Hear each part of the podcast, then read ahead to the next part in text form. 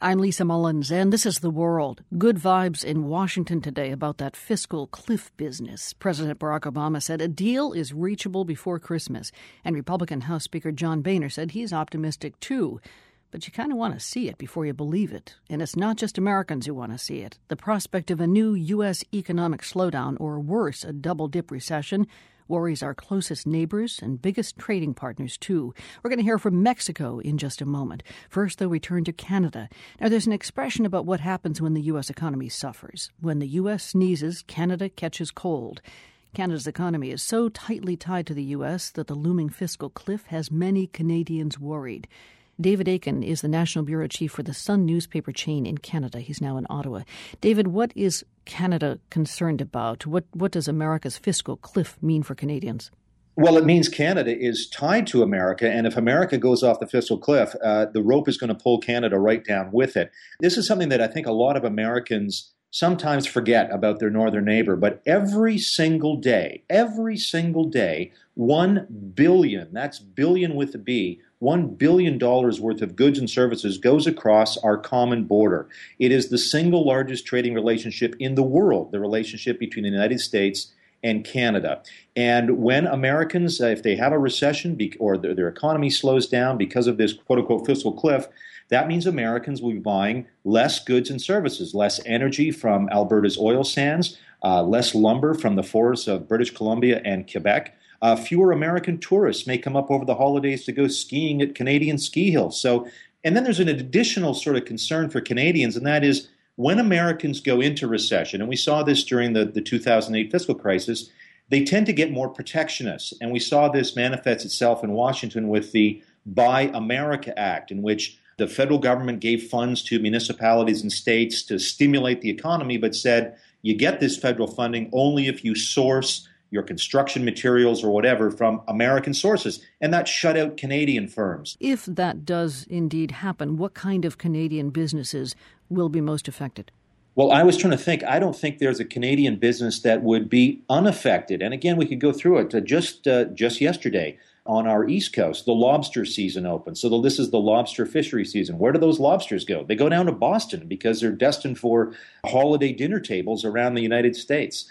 Right now, there's a concern that American consumers may not spend much over the holiday season. So you're saying, in anticipation of the fiscal cliff, whether or not it's breached, you're saying that Americans and perhaps Canadians are already buckling down.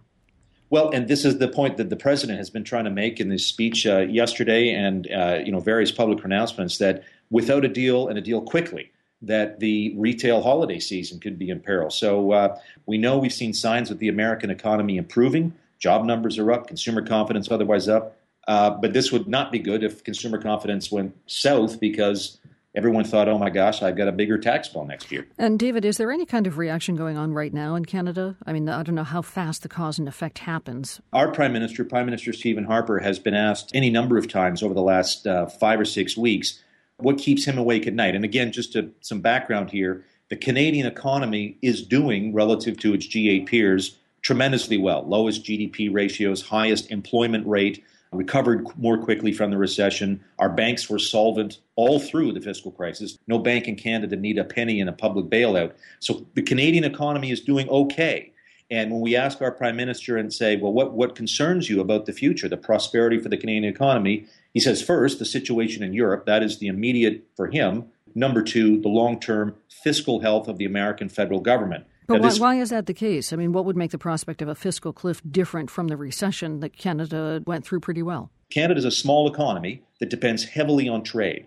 So the issue with Europe, of course, if the EU goes in, continues to be in recession and is not sorting out their fiscal issues, we could see a global recession, which would be terrible for Canada. Knock on wood, we've seen some resolutions there with some deals between the EU and Greece. So now people's concerns in Canada turn towards the United States. And we see this logjam in Washington, a logjam we've seen before, getting kind of close to this cliff. You know, Canada, more than any other country in the world, is going to be affected if the U.S. economy slows down or goes into some sort of contraction. And to be honest, the U.S. does not want to see Canada suffer economically because we're America's biggest customer. So the, the two economies are so intertwined. If either economy starts to suffer, it's bad for the other guy.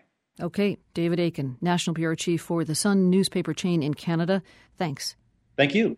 So, as we said earlier, when the U.S. sneezes, Canada catches a cold. Well, Eduardo Garcia says that when the U.S. catches a cold, Mexico gets pneumonia. Eduardo Garcia is editor and founder of Mexico's financial website Sentido Común in Mexico City. Eduardo, why does Mexico contract pneumonia?